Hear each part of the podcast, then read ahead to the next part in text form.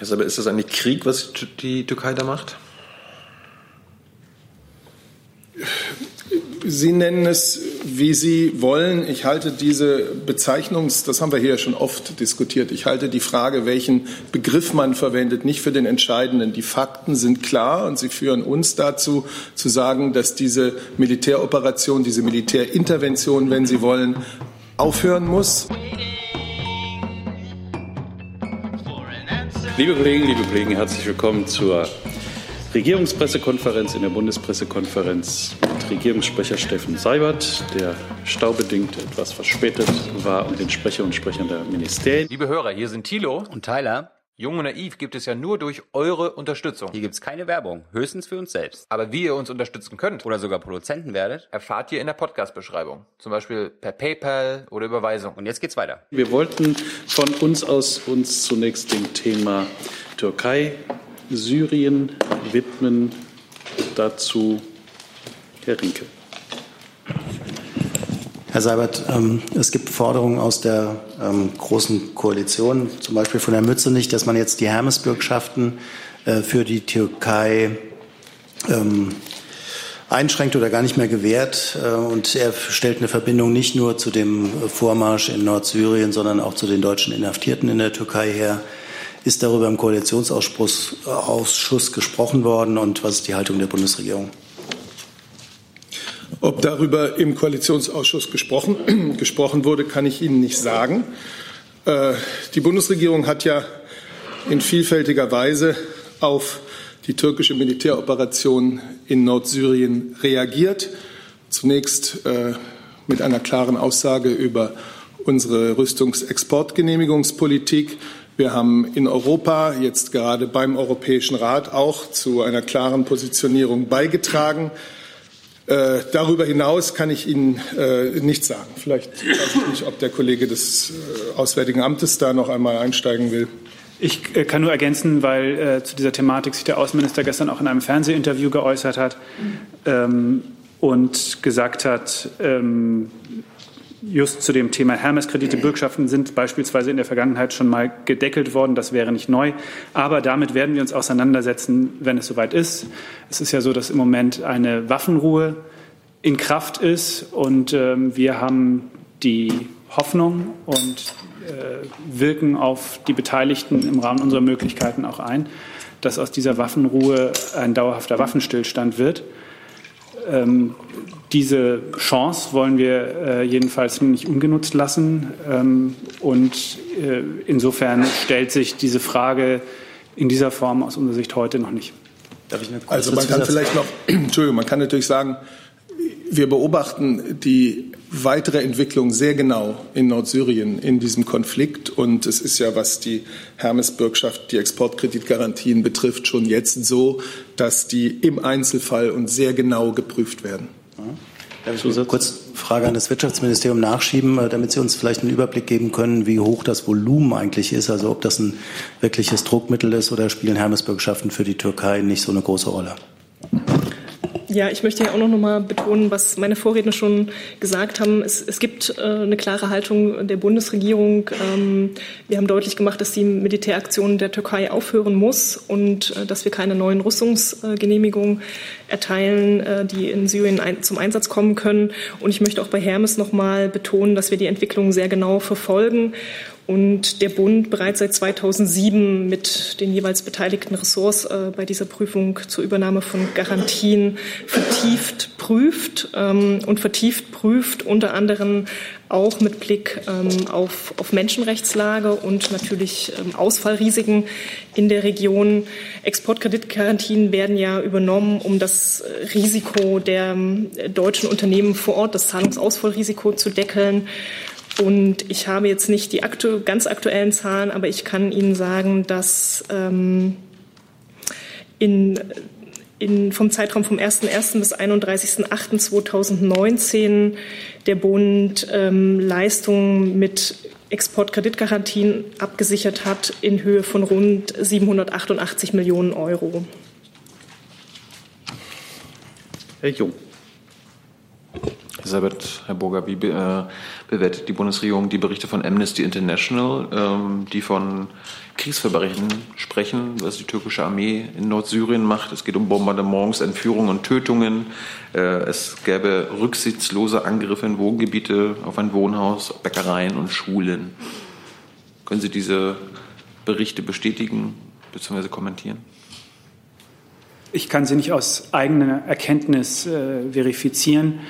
Ich kann äh, nur sagen, dass wir diese Berichte äh, sehr genau zur Kenntnis nehmen und äh, solche Berichte, ähm, insbesondere wenn sie von ähm, anerkannten Menschenrechtsorganisationen kommen, ähm, ja, natürlich sehr genau verfolgen. Und wie ich das hier letzte Woche schon mal zum Ausdruck gebracht habe, haben wir natürlich die Erwartung an alle Parteien in Syrien, dass sie das humanitäre Völkerrecht einhalten und dass solche Verstöße ähm, verfolgt und geahndet werden.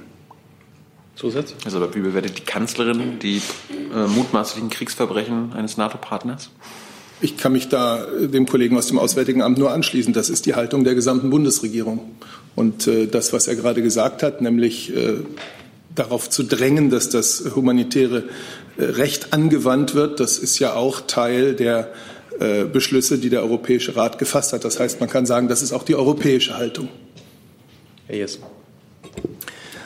Ja, Frage geht vermutlich an Herrn Burger. Ähm, die, der wissenschaftliche Dienst des Bundestages kommt in einem Gutachten zur Einschätzung, äh, dass die militärischen Aktionen, warum sagt man eigentlich nicht kriegerischen Aktionen, ähm, der Türkei völkerrechtlich nicht gedeckt seien.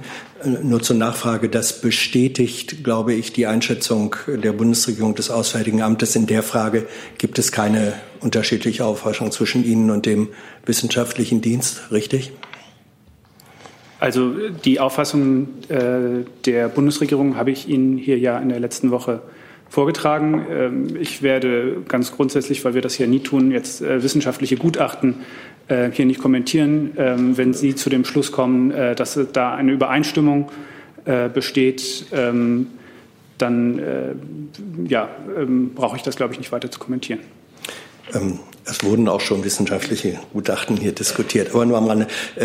Das, was aber auch wenn die kriegerischen Handlungen zum Ende kommen, das, was äh, unverändert Herr Erdogan plant, nämlich die Umsiedlung von ein bis zwei Millionen syrischer Flüchtlinge äh, nach Nordsyrien, die aber nicht aus der Region kommen, äh, ist das nach Auffassung des Auswärtigen Amtes im Ergebnis eine demografische Veränderung in der Region? Also auch dazu hat sich der Minister in einem Fernsehinterview gestern geäußert. Er hat gesagt, wir sind nicht damit einverstanden, ähm, dass syrische Bürgerkriegsflüchtlinge, die jetzt in der Türkei sind, dann auf diese Art und Weise nach Nordostsyrien in diese Sicherheitszone geschickt werden, möglicherweise gegen ihren Willen. Äh, das ist im Übrigen auch die Position, äh, die wir ähm, gemeinsam mit den EU-Partnern ähm, gleich am Tag der Beginn der türkischen Militäroffensive äh, so zum Ausdruck gebracht haben. Am 9. Oktober in einem Statement, das die hohe Vertreterin im Namen der EU abgegeben hat, ähm, wo wir gesagt haben, uh, the EU maintains its position that refugee and IDP returns to their places of origin must be safe, voluntary and dignified when conditions allow. Any attempt at demographic change would be unacceptable. The EU will not provide stabilization or development assistance in areas where the rights of local populations are ignored. Ja. Und, und diesen drei, wenn ich das sagen darf, diesen drei äh, Bedingungen, also freiwillig, in Sicherheit und in Würde, möchte ich noch hinzufügen, dass eine Rückkehr von Flüchtlingen auch immer unter Begleitung und in Abstimmung mit dem UNHCR stattfinden muss, nach unserer Überzeugung. Wenn ich noch darf, genau vor dem Hintergrund, weil ich auch das Interview des Ministers gehört habe, wollte ich gerne nur noch mal klargestellt haben, äh, aus Sicht der Bundesregierung, auch in Übereinstimmung äh, mit dem englischen Zitat, eine solche Rückkehr wie oder Rückführung, wie Herr Erdogan sie plant, äh, das wäre eben doch eine demografische Veränderung. Das ist Ihre Auffassung? Also ich glaube, die Grundsätze, nach denen wir ähm, das, diese Fragestellung beurteilen, haben wir deutlich gemacht. Ähm, was nun wäre äh, in, einem, in einer konkreten Manifestation, ähm, dem will ich nicht vorgreifen, ähm, aber ich glaube, unsere Position dazu ist ja eigentlich sehr deutlich. Frau Müller. An Herrn Burger oder vielleicht auch an Herrn Seibert. Der CDU-Außenpolitiker Roderich Kiesewetter hat heute Morgen im ähm, ARD-Hörfunk einen Vorschlag gemacht. Er hat gesagt, man solle doch im Norden Syriens eine Schutzzone einrichten, ähm, die von so 30.000 bis 40.000 Soldaten aus EU-Staaten dann auch sozusagen überwacht würde, dass es eingehalten wird äh, mit einem internationalen Mandat, beispielsweise UN, hat er gemeint. Ähm, wie beurteilen Sie diesen Vorschlag? Finden Sie das zielführend? Hat das überhaupt eine Chance, wenn man von einem UN-Mandat ausgeht, oder ist das dann eh illusorisch? Also das ist meines Wissens jetzt nicht äh, bisher Gegenstand von äh, Beratungen im EU-Kreis äh, gewesen. Ähm, ich habe ja ähm, gerade auch noch mal den Minister zitiert. Wir sind ja jetzt gerade in einer Situation, ähm, wo es den Versuch gibt, von einer äh, temporären Waffenruhe äh, zu einem dauerhafteren Waffenstillstand zu kommen. Ähm, wir bemühen uns auf alle Parteien einzuwirken. Ähm, damit dieser Waffenstillstand auch von allen Seiten eingehalten wird. Äh, ja, und das ist im Moment äh, im Zentrum unserer Bemühungen. Das heißt, diese Idee wollen Sie jetzt gerade nicht bewerten? Also wie gesagt, mir ist jetzt nicht bekannt, dass es über diese Idee im Kreis der EU-Partner ähm, bisher Diskussionen gegeben hätte. Herr Hönig? Vielleicht direkt dazu, Herr Seibert und Herr Fenrich. Inwieweit wäre, wären denn Frau Merkel und äh, die Ministerin Kramp-Karrenbauer bereit, deutsche Soldaten nach Nordsyrien zu schicken im Rahmen eines Mandates zum Aufbau einer Schutzzone? Ich wiederhole, was Herr Burger gerade gesagt hat. Das steht jetzt ja gar nicht zur Debatte. Was zur Debatte steht, ist, dass wir eine temporäre Waffenruhe haben, die natürlich nur ein Zwischenschritt sein kann, ein erster Zwischenschritt zu einer friedlichen Lösung dieses Konflikts. Äh, und unsere Arbeit muss dahin gehen, äh, dazu beizutragen, dass aus dieser Waffenruhe etwas Dauerhafteres wird, damit man den Weg äh, des Dialogs und dann eben im nächsten Schritt auch der Rückkehr der vertriebenen Flüchtlinge, also der aus der Region Nordsyrien vertriebenen Flüchtlinge und so weiter, ähm, beschreiten kann. Herr Warwick. Warwick, RT. Herr Maas hat gestern ja sehr explizit davon gesprochen, dass er die türkische Invasion als völkerrechtswidrig betrachtet. Da würde mich interessieren, teilt denn die Kanzlerin diese Einschätzung? Spricht auch die Kanzlerin von, Völkerrechts, von einer völkerrechtswidrigen Militäroperation? Zur Frage des Völkerrechts hat ja Herr Burger gerade für die Bundesregierung gesprochen. Dem habe ich jetzt nichts hinzuzufügen. Eine Nachfrage.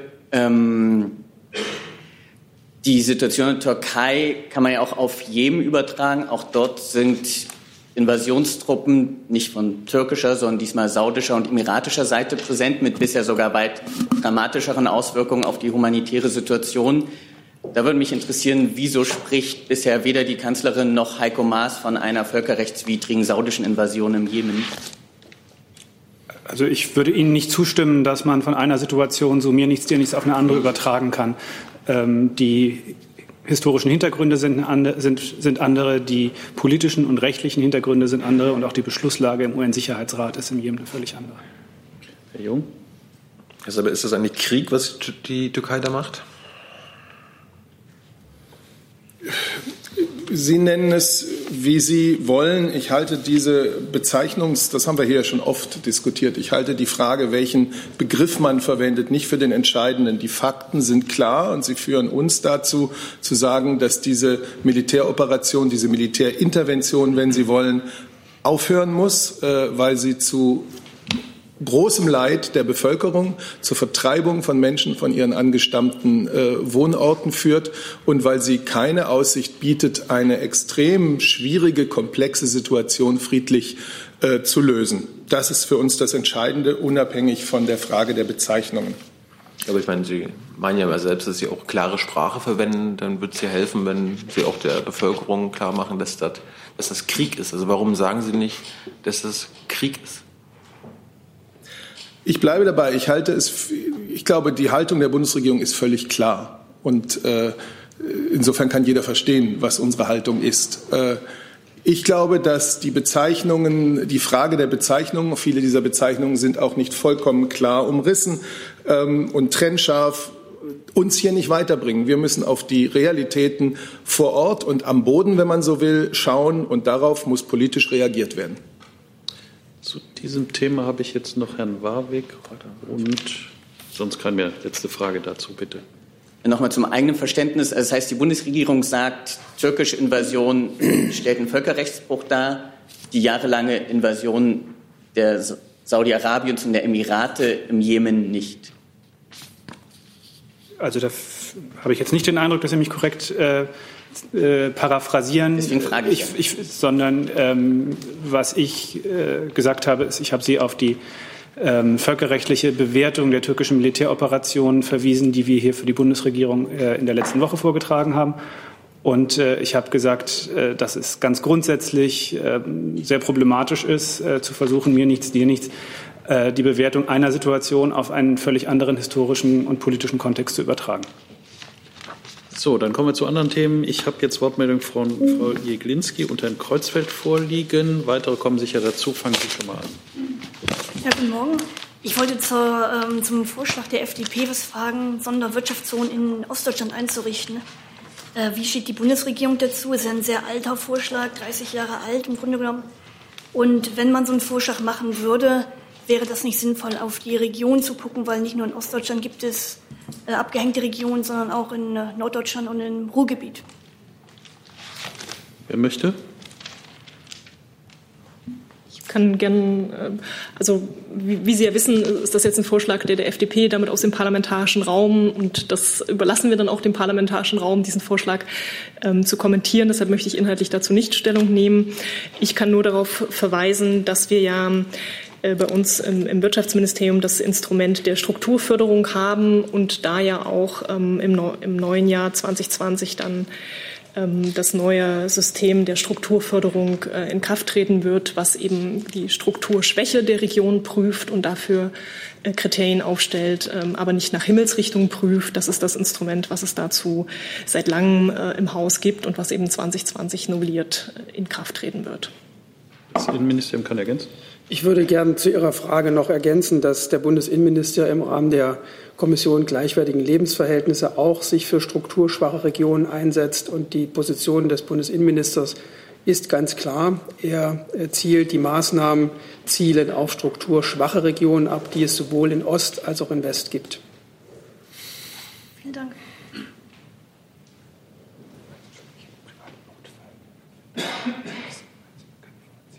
Ja, dann frage ich mal, welche Fragen ans Auswärtige Amt vordringlich da sind. Die würden wir dann vorziehen aus aktuellem Anlass. Bitte schön, Herr Rinke. Ja, Herr Burger, ich würde ganz gerne fragen zu einem Nichtbeschluss äh, des EU-Gipfels, nämlich zum Westbalkan und Ihre Einschätzung, äh, was die Nichtaufnahme von Beitrittsgesprächen erstmal mit den beiden betroffenen Ländern macht, äh, Nordmazedonien und Albanien. Da hat es ja schon jetzt den Wunsch äh, des Ministerpräsidenten Nordmazedonien nach vorgezogenen Neuwahlen gegeben. Also können Sie uns eine Einschätzung geben, ist das destabilisierend? Wie besorgt sind Sie?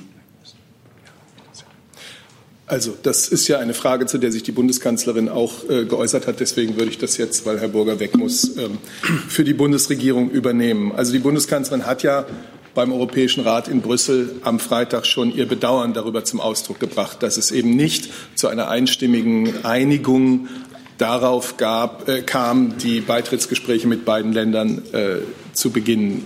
Trotzdem hat auch in, äh, in Brüssel beim Europäischen Rat niemand die grundsätzliche europäische Perspektive äh, bestritten. Und man hat vereinbart, auf dieses Thema gemeinsam im Europäischen Rat noch vor dem Westbalkan-Gipfel, der unter kroatischer Präsidentschaft äh, Anfang Mai stattfindet, zurückzukommen.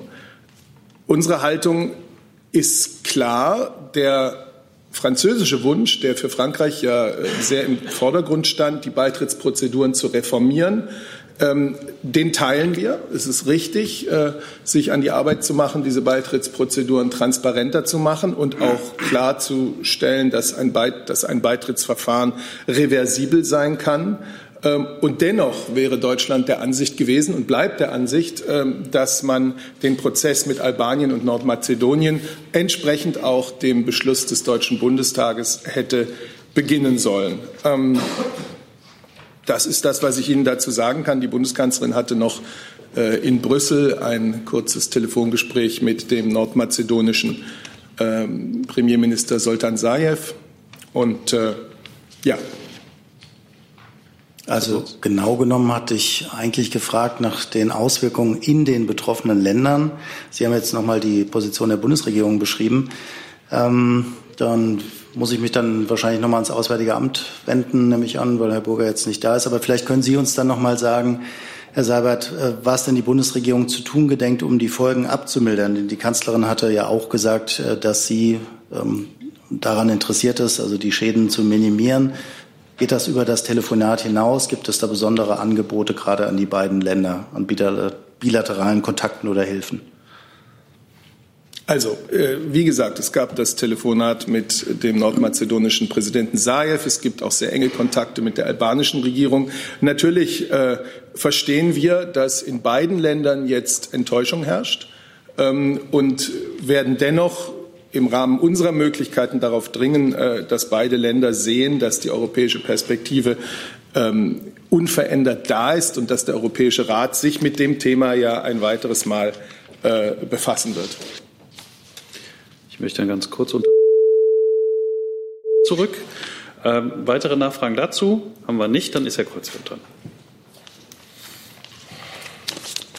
Ja, ich habe eine Frage ans Umweltministerium und vielleicht auch ans Justizministerium. Es liegt jetzt ja vor der Referentenentwurf des Emissionshandelsgesetzes, mit dem der nationale Emissionshandel im Bereich Verkehr und Heizen eingeführt werden soll.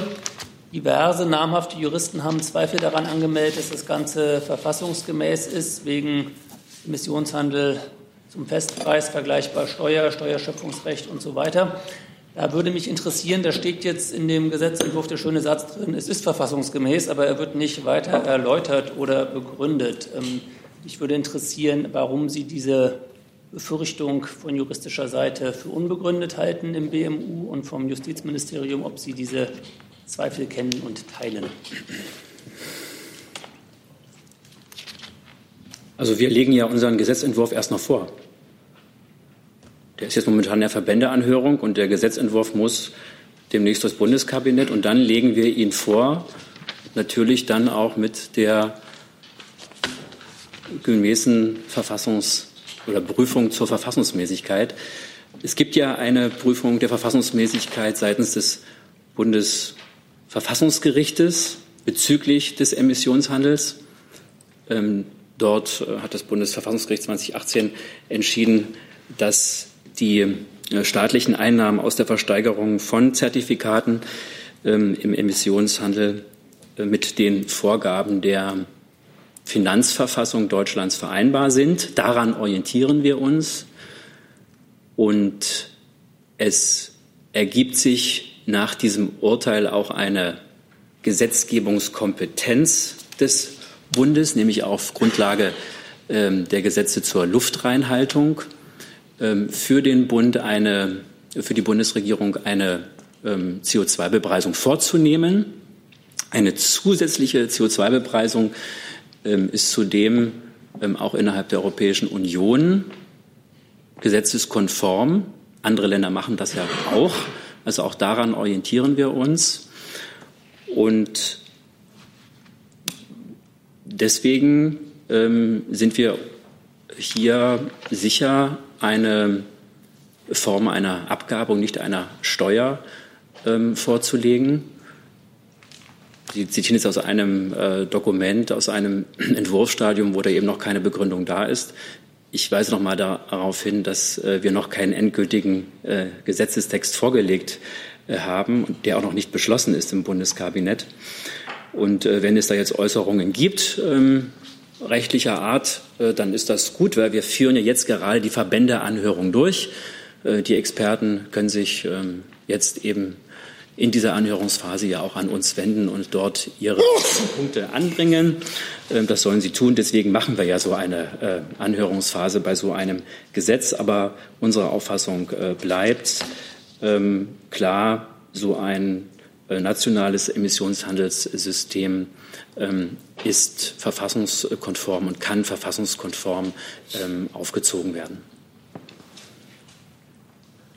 Ja, ich kann nicht viel ergänzen. Ich kann Ihnen nur sagen, dass die Eckpunkte zur Ausgestaltung des ähm, Emissionshandels im Ressortkreis abgestimmt wurden. Dabei wurden wir auch beteiligt. Ähm, aber es wird Sie nicht überraschen, dass ich zu Details nichts sagen kann und ähm, da das eine regierungsinterne Abstimmung ist und im Übrigen auch sonst nichts hinzufügen kann zu dem, was mein Kollege eben gesagt hat. Ich kann doch mal auf das ähm, hinweisen, was wir ja bereits veröffentlicht haben und was vom Bundeskabinett beschlossen ist, nämlich die Eckpunkte zum nationalen Emissionshandel. Das ist ja letzte Woche passiert. Und wenn Sie in die Eckpunkte schauen, dann steht da ja auch drin, dass überprüft wird, wie das nationale Emissionshandelssystem mittelfristig in ein europäisches Emissionshandelssystem überführt wird. Das heißt, damit das auch funktioniert, müssen wir ja auch eine entsprechende Konformität herstellen mit dem existierenden EU-Emissionshandelssystem. Das heißt, es ist natürlich unsere Pflicht und auch unsere Maßgabe bei dem Gesetz, ähm, da eine Verfassungskonformität herzustellen, damit eben auch dieser Punkt am Ende dann funktionieren kann. Eine zweite Frage dazu noch. Hätte denn eine Verfassungsklage, also eine Kontrollklage oder so, da aufschiebende Wirkung bei dem Gesetz oder nicht?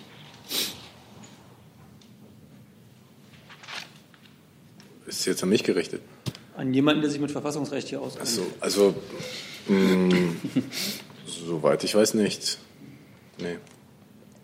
Soweit Sie das Verfassungsressort fragen, würde ich die Frage gern mitnehmen und äh, schriftlich nachreichen. Also die Antwort. Weitere Fragen dazu? Nicht. Ich habe jetzt Fragen von Herrn Warweg, Frau Buschow, Herrn Delfs, Herrn Jessen, Herrn Krämer, Frau Müller, Herrn Jung und da sind noch zwei, die nehme ich auch auf und dann schließen wir mal die Liste. Vorübergehend. Herr Warweg, bitte. Der UN-Sonderberichterstatter für Folter, Nils Melzer, Schweizer Diplomat, hat am 15. Oktober erklärt, dass der Wikileaks-Gründer Julian Assange über Jahre gefoltert wurde, ihm juristische Grundrechte verweigert werden und in diesem Zusammenhang sowohl Großbritannien als auch die USA die Anti-Folter-Konvention der Vereinten Nationen gebrochen haben. Als ich letzte Woche hier dazu fragte, hieß es, der Sachverhalt sei noch nicht bis zur Bundesregierung gedrungen. Eine Woche später wollte ich deswegen noch mal nachfragen, liegt dieser Sachverhalt mittlerweile auch der Kanzlerin vor und teilt die Kanzlerin denn die Einschätzung des UN-Sonderberichterstatters für Folter zur Causa Assange? Ich gehe davon aus, dass äh, der Bericht des UN-Sonderberichterstatters äh, der Bundesregierung auch vorliegt. Äh, sie wird ihn auswerten. Äh, es werden ja auch da dann diejenigen, die in diesem Bericht äh, beschuldigt werden, sich dazu äußern. Und äh, dann werden wir uns diesen ganzen Prozess anschauen. Aber das heißt, eine Woche nach diesen Aussagen, die auch explizit an enge Verbündete der Bundesrepublik gehen, kann die Bundesregierung sich dazu noch nicht expliziter äußern? Ich sage, ich gehe davon aus, dass der Bericht äh, des UN-Sonderbeauftragten der Bundesregierung vorliegt, von der natürlich genau studiert wird. Und mehr kann ich Ihnen dazu jetzt noch nicht sagen. Frau Buschow mit einem anderen Thema. Das ist eine Frage ans Entwicklungsministerium.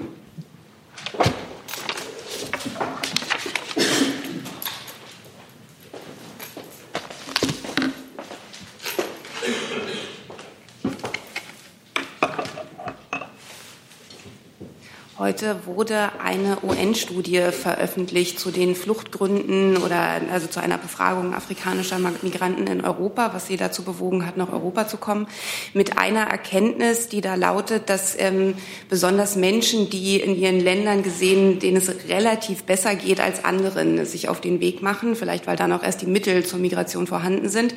Mich würde mal interessieren, wie die deutsche Entwicklungszusammenarbeit mit diesem Paradoxon umgeht, dass man zum einen Fluchtursachen bekämpfen will, will, auf der anderen Seite mit einer Unterstützung und einem gewissen Wohlstand Migrationsanreize schafft.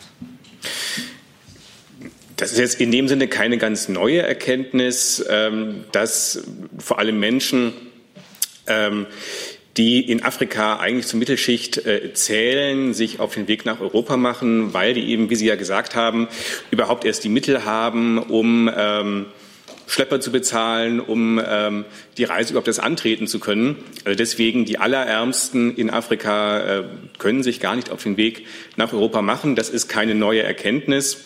Ähm, unser Ansatz, den wir ja haben, wenn es darum geht, ähm, Fluchtursachen zu mindern, ist ja vor allem eben auch ähm, Perspektiven vor Ort zu schaffen, gerade auch für junge Menschen, das heißt Arbeitsplätze zu schaffen in den afrikanischen Ländern. Denn ein äh, Motiv dafür, dass Menschen ihre Heimat verlassen in Afrika, ist ja eben vor allem auch der Mangel an äh, beruflichen, an wirtschaftlichen Perspektiven. Und dem versuchen wir zu begegnen mit unserer Entwicklungszusammenarbeit. Ich würde das gerne noch ergänzen. In der Tat ist, die, äh, ist diese Beobachtung seit einiger Zeit, äh, ich glaube, offenkundig. Es sind nicht die Hungernden, die sich auf den Weg als Migranten machen, sondern es sind diejenigen, die bereits ein gewisses soziales Niveau und damit auch äh, gewisse Mittel erreicht haben. Äh, so wie der Kollege aus dem, Euro aus dem Entwicklungsministerium gerade gesagt hat, ist das ja etwas, was auch in unserer Entwicklungspolitik in den Grundzügen schon eingeflossen ist. Und es ist auch ähm, etwas, worauf unsere ähm, Partnerschaft mit Afrika in all ihren vielfältigen Formen äh, bereits reagiert. Das heißt, Sie werden bemerkt haben, in den vergangenen Jahren geht es bei unserer Partnerschaft mit Afrika immer mehr darum, äh, Bedingungen zu schaffen, zu Bedingungen beizutragen, in diesen Ländern wirtschaftliche Perspektive, Jobs vor allem, Arbeitsplätze äh, zu erreichen. Äh, der Compact with Africa, der unter deutscher G20-Präsidentschaft gestartet wurde und auch weiterläuft, wozu es in diesem Jahr auch noch ein Treffen mit Staatschefs aus Afrika hier in Berlin geben wird, hat ja dezidiert zum Ziel, die Grundlagen für mehr private Investitionen in, äh, für mehr in Unternehmensinvestitionen in Afrika zu schaffen. Denn darin liegt nach unserer festen Überzeugung der Schlüssel für mehr wirtschaftliche ähm, Perspektiven für die Menschen, die in Afrika, äh, für die vielen jungen Menschen, die in Afrika äh, sich nach Jobs sehen. Ähm, dann, wenn ich noch mal nachfragen darf, ähm, aus der Studie geht ja eben hervor, 60 Prozent der Befragten hatten ja einen Job. Also es lag nicht am mangelnden Arbeitsplatz. Was ist an den Arbeitsplätzen, die eventuell deutsche Entwicklungszusammenarbeit oder Förderung schafft, anders, dass sie glauben, dass die Leute dann da bleiben und nicht das Geld verdienen, um sich dann auf den Weg zu machen? Sie wissen, dass in vielen afrikanischen Staaten die Arbeitsplätze in der informellen Wirtschaft, wie man so sagt, äh, sind. Das heißt, äh, auch etwas sehr Prekäres haben. Unsere Absicht, und das ist äh, ja nicht nur unsere, sondern auch die der verschiedenen europäischen Partner, die in Afrika tätig sind, ist es doch Jobs zu schaffen auf Basis von Ausbildung, Arbeitsplätze, die nachhaltig sind. Dazu? Bitte schön, Herr Warwick. Ähm, liegen der Bundesregierung Zahlen vor, ob jetzt das Engagement der BMZ, des BMZ bzw. der Vorfeldorganisation GIZ mehr von diesen erwähnten nachhaltigen Jobs schaffen oder die chinesischen Investitionen in Subsahara-Afrika? Also ich glaube, da stehen wir nicht in der äh, Konkurrenz zu anderen Ländern oder Staaten, die Entwicklungszusammenarbeit betreiben, die investieren in Afrika. Ich glaube, das ist, äh, das ist komplementär. Wobei die Ansätze sehr unterschiedlich sind, das muss man auch sagen. Aber wir sprechen ja unter anderem mit China auch darüber, wie man äh, möglicherweise gemeinsame Ansätze äh, finden kann in Afrika, um dort äh, Partnerschaft äh, mit den dortigen Ländern zu wirtschaftlichem, äh, zu wirtschaftlichem Wachstum umzusetzen. Aber der traditionelle chinesische Ansatz äh, in Afrika ist ein anderer gewesen, vor allem was die, was die Arbeitskräfte, die da zum Einsatz kommen, betrifft.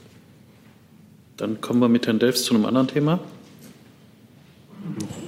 Ja, ich habe eine Frage zum Brexit, Herr Seibert. Äh, unter welchen Umständen äh, wäre die Kanzlerin bereit, einer neuen äh, Verlängerung zuzustimmen?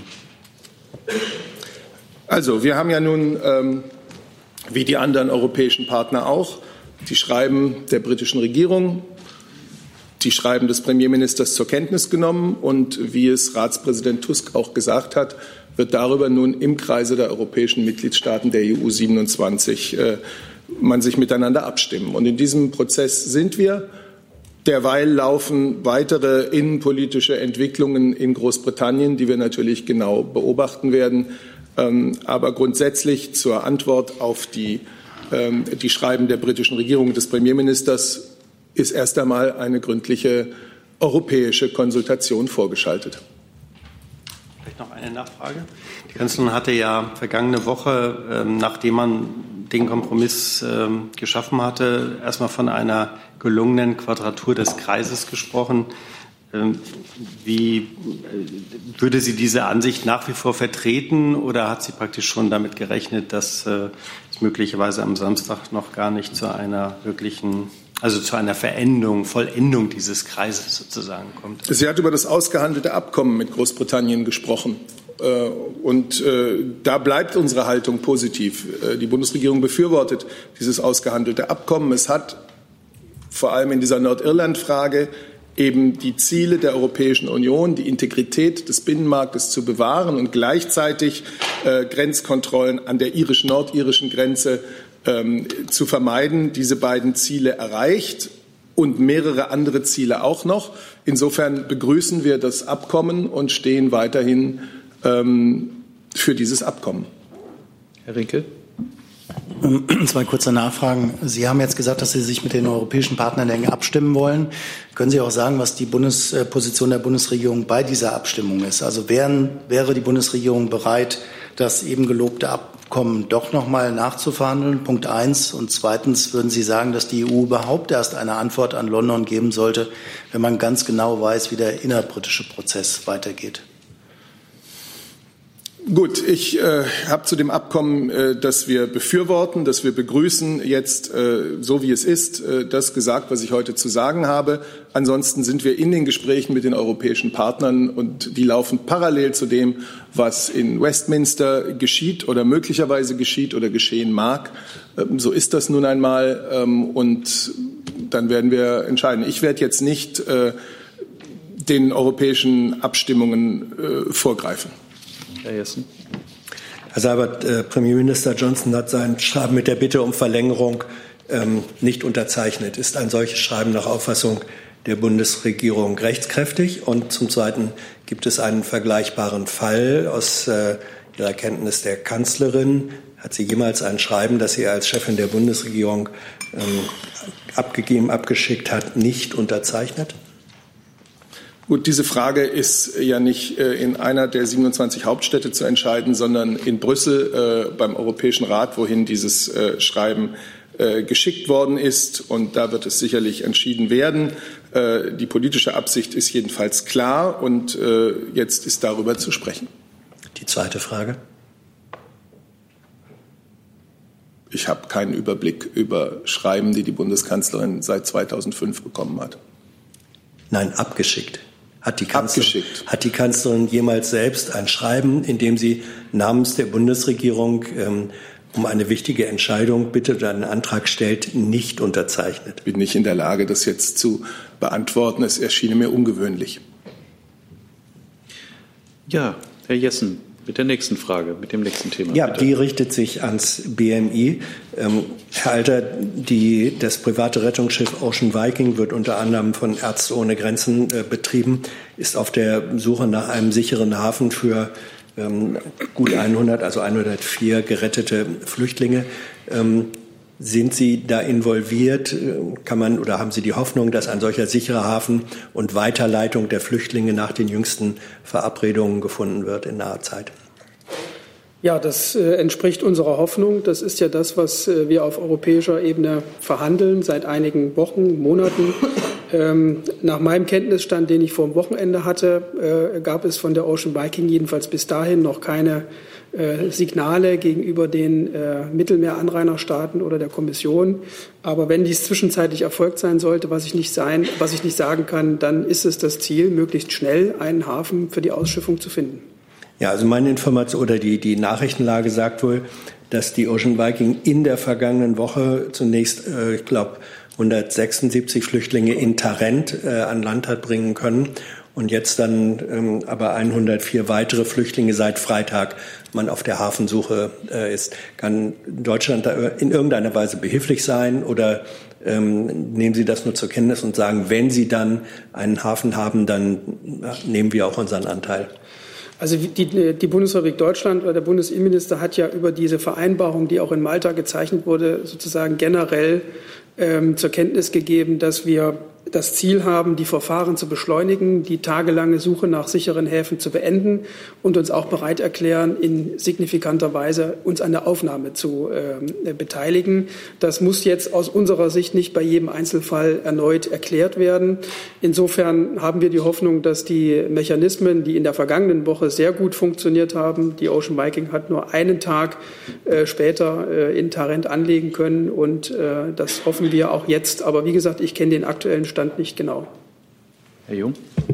Der aktuelle Stand soll, soll laut Ocean Viking sein, dass sie in Italien und Malta um sichere Häfen gebeten haben. Wie ist denn da der Ablauf? Also, also wie, wie, wie geht das weiter und ab wann erfahren Sie davon? Also wann sagt Malta oder die Italiener, wir haben hier 100 Menschen? Also das ist zunächst mal eine Entscheidung, die die Staaten äh, treffen, an deren Häfen das Schiff anlegen will. Das heißt also üblicherweise ist es so, dass die Schiffe sich an diese Hafenländer wenden und mit, äh, mit der Bitte verbunden, sich äh, dort an Land begeben zu können. Und dann ist diese Entscheidung äh, von dem jeweiligen Land zu treffen. Üblicherweise wenden sich diese betroffenen Länder dann an die Europäische Kommission und bitten um Aufnahme der koordinierenden Gespräche für eine Verteilung und Aufnahme. Und äh, wie gesagt, in der vergangenen Woche hat das sehr unkompliziert und schnell funktioniert. Und wir haben die Hoffnung, dass es auch in diesem Fall so erfolgt. Der Themenwechsel, Herr Krämer sagt, worum es geht.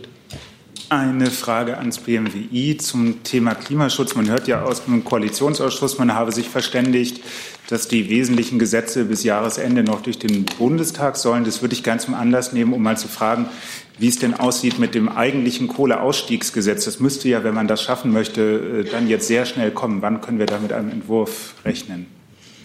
Ja, hier möchte ich gerne auf ähm, die Eckpunkte ähm, zum Klimaschutzprogramm und auch das Klimaschutzprogramm 2030 äh, selbst verweisen. Dort ist das Thema ja auch angesprochen und wir werden das Kohleausstiegsgesetz und weitere Änderungen, die damit verbunden sein werden, im November vorlegen. Dann sind wir schon beim nächsten Thema und Frau Müller. Achso, sorry, bitte. Eine Frage ans Wirtschaftsministerium, vielleicht auch ans Umweltministerium. Wenn jetzt beschlossen wurde, dass bis äh, Jahresende äh, die Kernpunkte, ähm, Kernelemente durchgesetzt werden sollen schon, was bedeutet das für Fristverkürzungen? Gibt es da bereits einen Überblick, äh, wo Fristverkürzungen für welche Gesetzesvorhaben nötig sein werden? Also ich kann das jetzt nicht abstrakt beantworten. Wie gesagt, ähm, wie, wie ich gerade ausgeführt habe, werden wir das Kohleausstiegsgesetz im November vorlegen und damit dann auch den Zeitplan und ähm, etwaige notwendige Fristverkürzungen. Aber jetzt aktuell überblicke ich das nicht, was da nötig sein wird. Kann ich auch nicht nennen. Dann sind wir bei Frau Müller. Bitte schön. Eine Frage ans BMI. Herr Alter, ähm, der CDU-Spitzenkandidat in Thüringen, Mike Moring, hat äh, gestern bekannt gemacht, dass er äh, wieder Morddrohungen bekommen hat. Das LKA Thüringen ermittelt, hieß es. Ich wollte mal fragen, sind da in irgendeiner Weise auch Bundesbehörden mit beteiligt an solchen Fällen oder an diesem konkreten Fall auch? Also zunächst mal ähm, ist es so, dass wir auf Bundesebene diese Drohungen, die immer wieder passieren, auch gegen äh, politisches Spitzenpersonal und auch Kommunalpolitiker mit, äh, mit großer Sorge betrachten, ähm, weil sie letztlich gegen Repräsentanten des Staates und gegen unsere freiheitliche Demokratie gerichtet sind. Ähm, in diesem konkreten Fall ist mir bekannt, dass das zuständige Landeskriminalamt die Ermittlungen aufgenommen hat.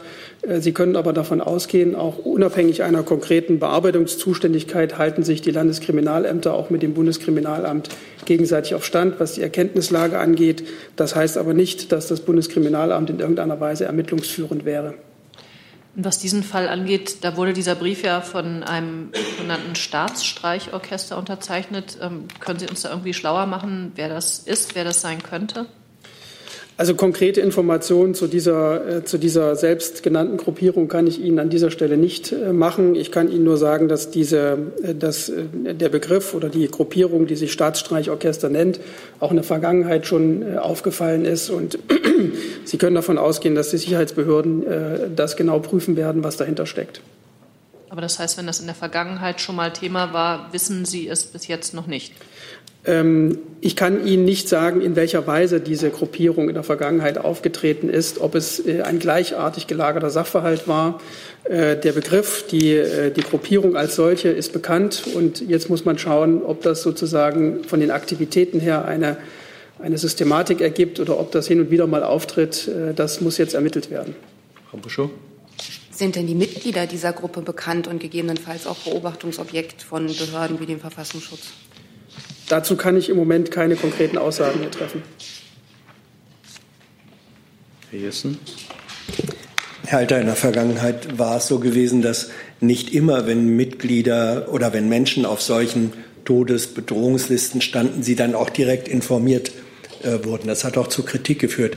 Hat sich eigentlich unter dem Eindruck der jüngeren ähm, Entwicklungen an der Praxis etwas geändert? Werden jetzt äh, Menschen, die auf solchen Listen auftauchen, frühzeitiger und zuverlässig auch benachrichtigt? Oder ist es immer noch so, dass Sie da abwägen und sagen, nee, den informieren wir nicht, den oder die aber ja?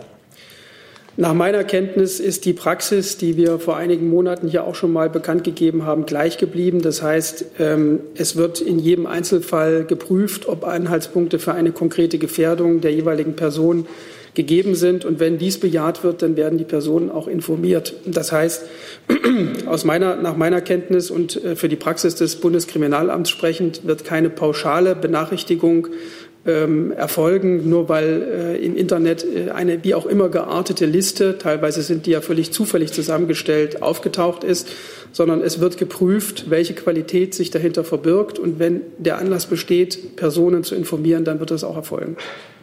Jo. Und nur zum Verständnis, welche Qualität wird geprüft? Die der Liste des, desjenigen, äh der da droht, oder der Namen? Weil, ich meine, wenn einer der Name informiert wird im Nachhinein auf der Liste, dann müssen doch alle nach der Logik informiert werden, oder? Es wird mit Qualität meine ich die Gefährdungsqualität. Das heißt, gibt es Anhaltspunkte für eine konkrete Gefährdung einer bestimmten Person, dann wird selbstverständlich Kontakt aufgenommen. Aber die Tatsache allein, dass man auf einer Liste äh, steht, ist noch nicht ausreichend, um diese Einschätzung zu treffen. Das heißt, es werden weitere Anhaltspunkte geprüft, das Umfeld geprüft, die Gesamtsituation eingeordnet. Und wenn Anhaltspunkte für eine konkrete Gefährdung existieren und bestehen, dann informieren wir auch die Person. Also die Personen werden nicht informiert, auch wenn, äh, wenn es keine konkrete Gefahr gibt. Einfach nur, dass sie auf dieser Liste stehen, wird ja manchen vielleicht auch schon was bringen. Das entspricht aber derzeit nicht unserer Praxis. Dann kommen wir zum nächsten Thema mit Herrn Jung. Ja, ich wollte zum Weltraumbahnhof kommen. Thema Weltraumbahnhof, Frau Baron, da wundert mich, dass der äh, Minister sich dazu äußert. Äh, Verkehr äh, ist doch das Verkehrsministerium zuständig. Wie sieht denn Herr Scheuer das Thema Weltraumbahnhof? Ist er dafür zu gewinnen? Und Frau Baron, der Minister hat ein Weltraumgesetz für nächstes Jahr angekündigt. Was soll denn da drin stehen? Kann gerne beginnen, wenn gewünscht. Ich, ich hatte das Verkehrsministerium gefragt, ist ja wahrscheinlich zuständig. Sie können gerne beginnen. Ich würde mal beginnen ja. und dann kann, können die Kollegen ja gern ergänzen. Ähm, ja, es gab in der vergangenen Woche den Weltraumkongress äh, des Bundesverbands der deutschen Industrie, wo Minister Altmaier auch gesprochen hat. Ähm, dort gab es eine Forderung des BDI für einen Weltraumbahnhof für kleine Trägerraketen. Und der Bundeswirtschaftsminister hat äh, in Aussicht gestellt, dass er diesen Vorschlag äh, prüfen wird. Und das machen wir jetzt auch. Und wir werden Anfang 2020 Eckpunkte für ähm, ein Weltraumgesetz vorlegen.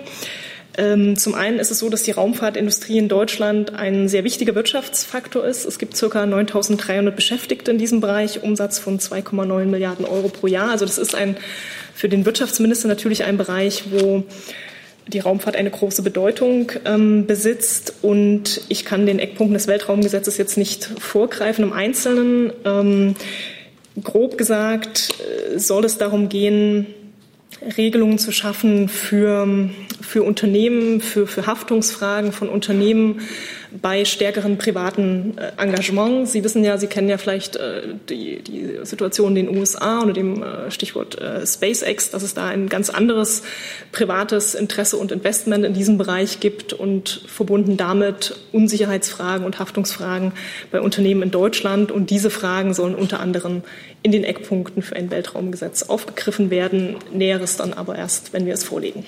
Jetzt müssen wir noch klären, ob das Verkehrsministerium für Weltraumverkehr zuständig ist. Dem habe ich erstmal nichts hinzuzufügen. Ne? Also wir warten auf die Eckpunkte.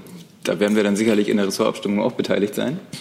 Ähm, und wie gesagt, einem weiteren habe ich da nichts hinzuzufügen. Der Raumfahrtbeauftragte sitzt jedenfalls im Bundeswirtschaftsministerium, Herr Jatzombeck. So ist das. Äh, na gut. Dann äh, dazu? Bitte, Herr Jessen. Ähm, in aller Ernsthaftigkeit gefragt, ich meine mich zu entsinnen, dass für den Start von Raketen eine gewisse Äquatornähe des Startplatzes hilfreich ist, einfach um äh, die Erdrotation als Zentrifugalkraft zu nutzen. Das ist in Deutschland nicht unbedingt äh, gegeben. Also das ist ein bisschen wie Weinanbau in Schleswig-Holstein, äh, habe ich den Eindruck. War, warum tritt man einer solchen Idee dann doch näher, wenn die, wo, wo liegen dann die Vorteile, außer dass man sagt, jetzt haben wir auch einen Bahnhof? Also wie gesagt, wir haben ja in Aussicht gestellt, die Idee zu prüfen, aber Sie haben völlig recht, es gibt auch physikalische Gegebenheiten, die da sicher mit geprüft werden müssen, aber ich kann jetzt auch da unseren Prüfungen nicht vorgreifen. Jo. Jetzt ist ja davon die Rede, dass kleine Trägerraketen von Deutschland aus starten sollen. Gibt es denn Orte, geeignete Orte für diesen Bahnhof? Auch das müssen wir jetzt prüfen. Wie gesagt, ich möchte noch mal darauf aufmerksam machen, der Vorschlag kam vom Bundesverband der deutschen Industrie. Ja, da ist man jetzt begeistert. Genau, näher auf, ausgeführt haben und da ja auch verschiedene Ideen formuliert haben. Ähm, die finden Sie ja auch in der Berichterstattung über den Weltraumkongress. Ähm, und wir werden uns die Vorschläge jetzt einfach mal anschauen und genauer prüfen. Ich rate dazu, sich mal anzuschauen, welche ehrgeizige Weltraumpolitik in anderen europäischen Staaten betrieben wird. Mit eigenen Bahnhöfen? Gucken Sie es einfach an, dann sehen Sie, dass Überlegungen, äh, die den Weltraum betreffen, äh, weder etwas Futuristisches sind, noch etwas in irgendeiner Weise Lustiges, sondern es sind äh, angesichts unserer Raumfahrtindustrie, angesichts der Tatsache, dass es da um Hochtechnologie Arbeitsplätze gibt, etwas, was mit Fug und Recht auch in Deutschland Überlegungen sein sollten. Herr Jessen. Ja, Herr Seibert, ähm, danke für die, für die Hinweise. Ich habe lange in Bremen gearbeitet, äh, bekanntermaßen einer der beiden wichtigen Standorte der deutschen Raumfahrtindustrie.